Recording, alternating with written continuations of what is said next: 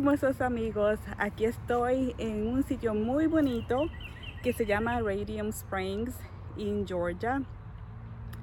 Y decidí venir aquí porque es un campo muy bonito y tiene los pajaritos cantando, hay una, ah, un arroyo muy muy bonito que es azul, se lo a enseñar también en el video y qué mejor que estar aquí en la naturaleza para hablar de Dios, hablar de su Hijo Jesús.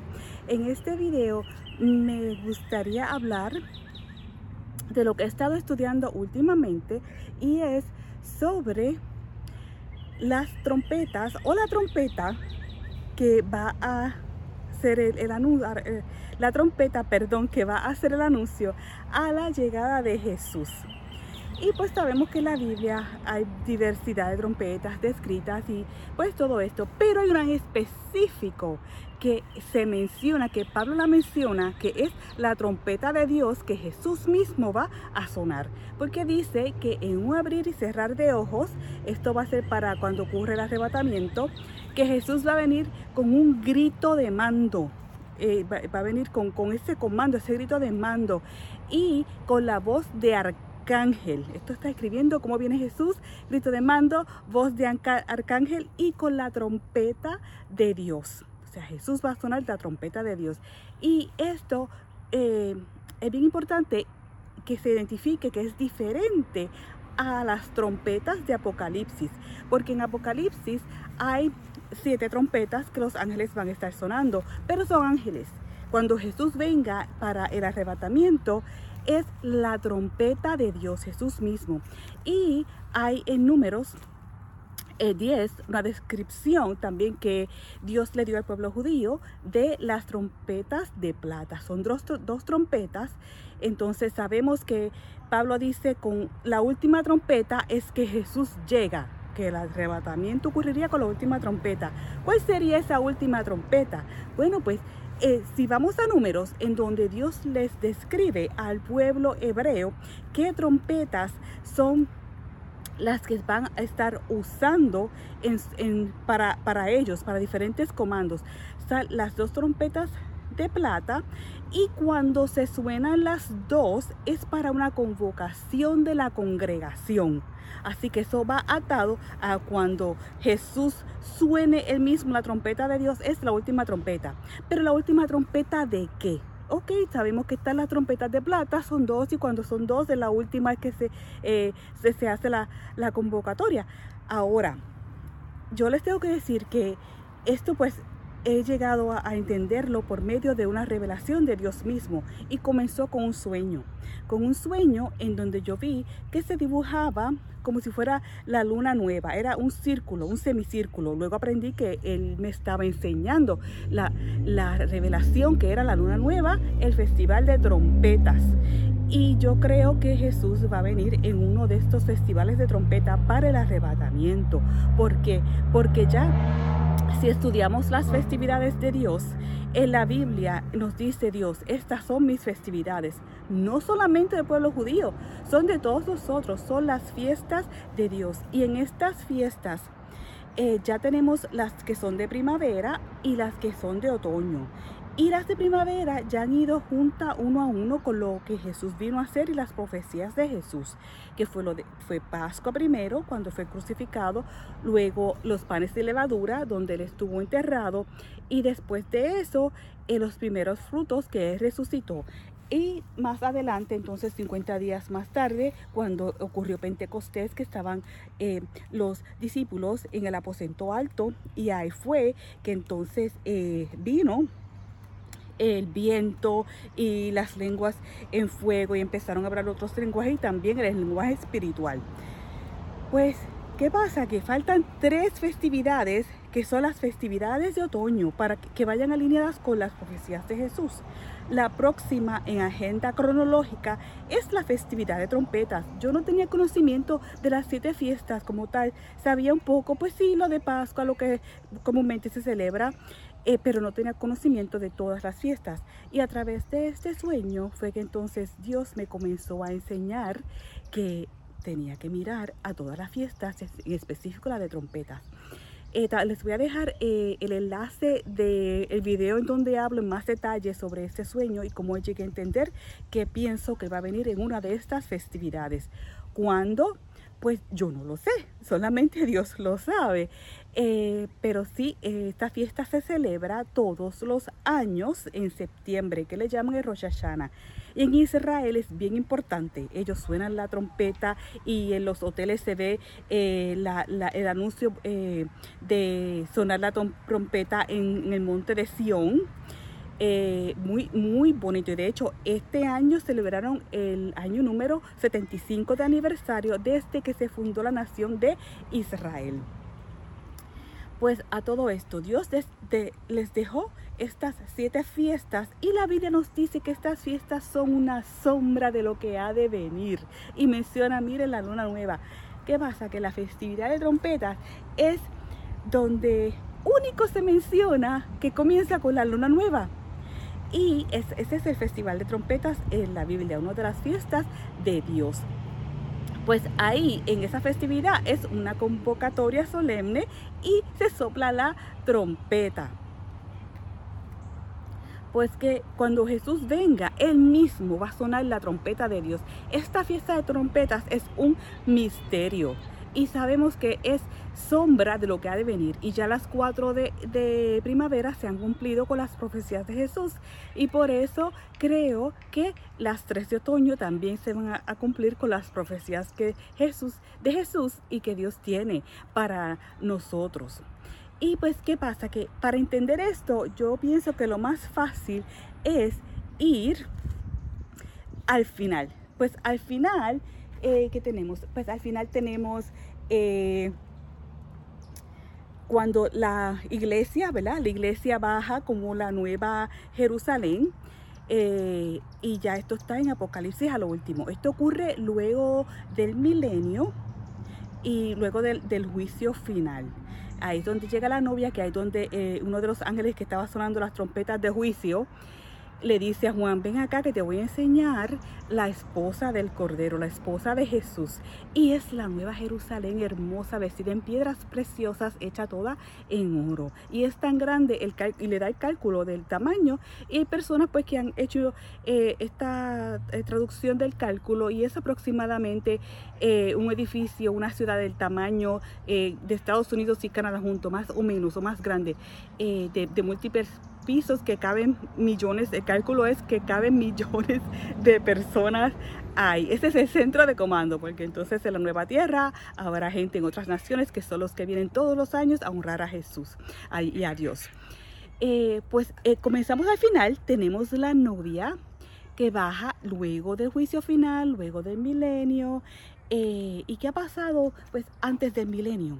Jesús llega antes del milenio en Armagedón, que es para entonces defender al pueblo judío. Tenemos que mantener en perspectiva que todas estas profecías giran en torno al pueblo judío. Ese es nuestro reloj y es la mejor forma de entender y, entender cómo era la cultura en ese tiempo, porque algunas cosas que se mencionan en la Biblia van de acuerdo a cómo eran las costumbres en ese tiempo, pero aplica la interpretación aplica hoy día como quiera.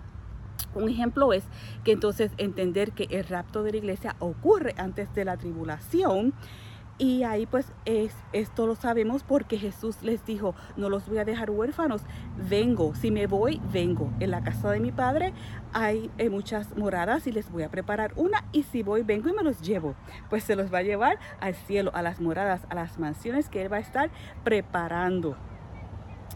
Eh, si durante, durante el reinado de mil años va a haber santos, va a haber personas que van a estar reinando con Jesús, van a ser personas escogidas que reciben esas premiaciones. Digo yo, son los que primero reciben premiaciones porque después los demás que pasemos entonces por el juicio final, que somos salvos, somos, eh, estamos en juicio para recibir premiaciones. Ya no es para decir si, vamos al cielo o al infierno, ya está decidido que somos salvos, vamos al cielo, pero recibimos premiaciones de acuerdo a verdad, como Dios y Jesús digan las personas que nunca aceptaron a Jesús pues están ahí resucitados para entonces eh, pues eh, irán al, lago de fuego.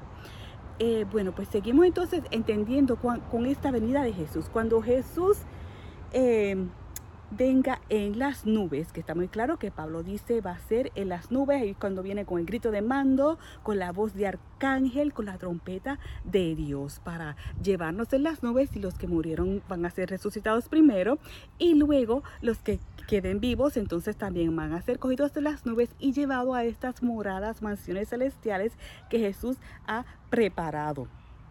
¿Y cómo sabemos que va a ocurrir el rapto? Porque, porque hay, por dos razones. Porque hay un precedente de que cuando Dios iba a emitir un juicio en el mundo, Él cuidaba a su gente. Tenemos el de la fiesta de en Pascua, ¿verdad? Se celebra Pascua porque ese fue el día que cuando los hebreos estaban en Egipto, entonces Dios les dijo que marcaran con sangre de, de oveja los marcos de sus puertas y que entonces el ángel de la muerte no iba a, matar a sus primogénitos. El resto de la población que no hizo eso, pues hasta los animales murieron el primogénito. Pues sabemos ahí que Dios cuidó a, su, cuidó a su pueblo por la sangre de ese cordero. Y entonces, segundo, sabemos que también eh, tenemos eh, los, los, precedentes de, de Noé, que entonces le dijo, prepárate el arca. Y ahí se salvaron ocho personas cuando hubo el juicio del diluvio. Y tenemos a Lot, que se salvó su familia cuando los, ah, iba a hacer juicio en Sodoma y Gomorra. Y los ángeles fueron a sacar su familia y se fueron a, otro pueblo, a, otras montañas. Eh, Dios siempre ha protegido a su gente. ¿Por qué entonces no nos va a proteger ahora y nos haría pasar por la tribulación? Eso no va a pasar. Y, eh, perdón, lo que mencioné de, de Lot y Noé y de marcar los marcos de la puerta con sangre, eso, eso es la primera, la primera razón, todos van en la primera razón. Entonces la segunda razón es porque Dios no nos ha llamado a su ira. No, sus hijos no estamos llamados a su ira. ¿Ves? Tenemos ya la palabra y la promesa de Dios y tenemos los precedentes históricos en donde no se ha llamado sus hijos a, la ira. ¿Cómo Él en esta ocasión entonces, cómo Él nos va a proteger de esta tribulación tan mala que va a venir al mundo cuando esté el anticristo? Pues miren, nos va a llevar en las nubes, en las nubes en el rapto de la iglesia. Así es como Él nos va a proteger de eso tan drástico que va a estar pasando en el mundo. Que eres un Dios tan y tan y tan bueno. Eh, luego del rapto, entonces que ocurre la tribulación, luego de la tribulación es que viene la segunda venida de Jesús, que Jesús viene en su caballo blanco con su ejército de ángeles, y yo pienso que ese ejército de ángeles, por lo que leído en la Biblia, mm, hay gente que dice de santos, pero los santos sí van a venir con él, los que él escoge y elija para darle esas premiaciones de reinar con él durante el milenio. Eh, luego durante la nueva tierra, pues todos los santos, y en cuando... Eh, llegue la nueva tierra, ahí es que baja Jerusalén, baja la esposa y es que, ¿verdad? La esposa es la iglesia. Cuando Jesús venga, Él va a pararse en el monte de los olivos que de ahí fue que él se fue cuando ascendió al cielo, que lo vieron los, los discípulos y los ángeles le dijeron, ¿por qué miran? Están mirando así como estaban tristones. Le dicen, les estaba dando ánimo que no se pusieran tristes, porque de la manera que lo vieron irse, de esa misma manera lo van a ver llegar otra vez eh, en el Monte de los Olivos. Y un dato muy curioso sobre el Monte de los Olivos, y es que estuvimos en Israel, mi esposo y yo, a finales de abril de este año 2023.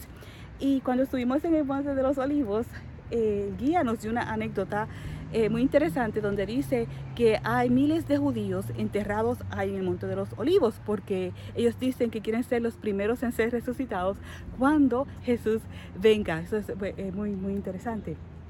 Pero pues ya sabemos que comenzamos, si analizamos eh, lo que dice la Biblia y los precedentes que ya han pasado de profecías eh, eh, descritos en la Biblia, la iglesia es cuando baja al final, la esposa baja al final, la Nueva Jerusalén. Entonces, en resumen, pues sabemos que, que ocurriría la trompeta, es la trompeta que Jesús mismo va a sonar, la trompeta de Dios. Y luego que se suene esa trompeta, vamos a ser eh, todos arrebatados en las nubes.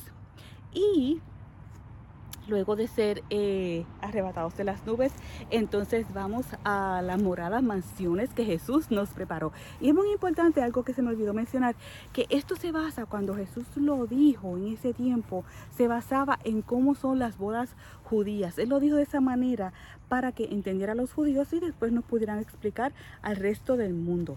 En las bodas judías, cuando se comprometían, ya se consideraban esposa esposa. Sin embargo, la esposa no se mudaba con el esposo hasta un tiempo después. Por lo regular, creo que era un año o algo así, según he leído en la historia.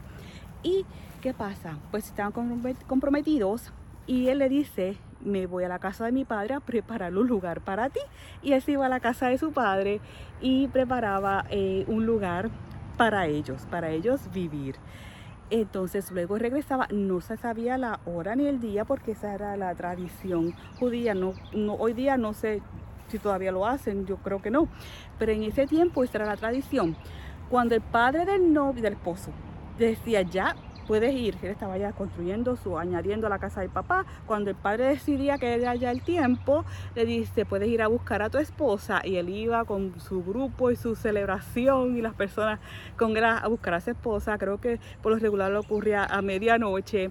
Y ahí entonces la buscaban y la levantaban la levantaban, ¿ves? Este, la, la, como arrebatar, la levantaban y se iban celebrando y se llevaban eh, a la esposa. Por eso Jesús es que lo dijo así, me voy a la casa de mi padre a prepararles un lugar y luego regreso a buscarlos.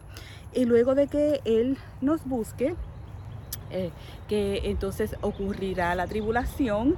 Y muy importante algo es que para que todo esto se cumpla, Jerusalén tiene que decir, bendito es el que viene en el nombre del Señor. Actualmente en Jerusalén los cristianos y en todo Israel es muy poco, es de un 2 a 3%. La gran mayoría son judíos ortodoxos. Creo que escuché en, en, el viaje un 40%. Ellos están esperando al Mesías, ellos no creen que Jesús es el Mesías. Así que tenemos que seguir, nuestro mandato es seguir orando por Jerusalén, por Israel, para que reconozcan al Mesías, a Jesús como su Mesías, porque Jesús lo dijo muy claro, no regreso a Jerusalén hasta que digas, bendito es el que viene en el nombre del Señor. Eh, bueno, esto pues pienso que va a ocurrir durante la tribulación, luego del arrebatamiento, cuando entonces entiendan y caigan en cuenta de, oh, esta gente fueron arrebatados, la iglesia, se fueron. Era verdad, Jesús es el Mesías.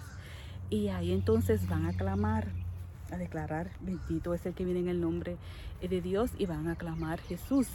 Ven, y ahí es cuando Jesús va a venir en su, en su caballo blanco, como el rey de rey, de reyes, señor de señores. Va a venir con su ejército y va a pararse, va a aterrizar en el monte de los olivos. Y ahí se va a formar un terremoto, esa parte se va a abrir como si fuera un valle. Eh, luego de eso él va a reinar por mil años. Van a haber personas que van a ser premiadas, que van a estar reinando eh, con él ahí durante, durante ese milenio. Luego viene el juicio final, eh, que vienen pues las premiaciones para los que somos salvos y para los que no pues van entonces al lago de fuego donde ya va a estar la bestia, el, anticristo, Satanás. después de esto viene la nueva tierra y ahí es que baja la nueva Jerusalén, todita vestida de joyas y toda hecha en oro, muy bonita. Ahí es entonces cuando el ángel le dijo a Juan, vente que te voy a enseñar la novia y la novia es la nueva Jerusalén y sabemos que la novia, la esposa, eh, la esposa de Jesús es la iglesia, así que yo entiendo que la iglesia va a estar ahí dentro. Así que hay una estrategia muy bonita. ¿Cómo, los detalles específicos de cómo esta estrategia Jesús la va a llevar a cabo, pues claro, eso está de de parte de Jesús, eso es, ¿verdad? Como Él lo va a hacer, pero tenemos mucha información en la Biblia para, para entender y para saber que quien viene con la eh, trompeta es Jesús mismo y es diferente a las trompetas de el Apocalipsis. Pues yo espero que esto te anime. recordemos seguir orando por Israel, eh, que son muy bellos. Eh, yo quedé enamorada de Israel. Es, es una experiencia hermosa. Se me quedó muy, muy dentro, muy en el corazón Así que sigamos orando.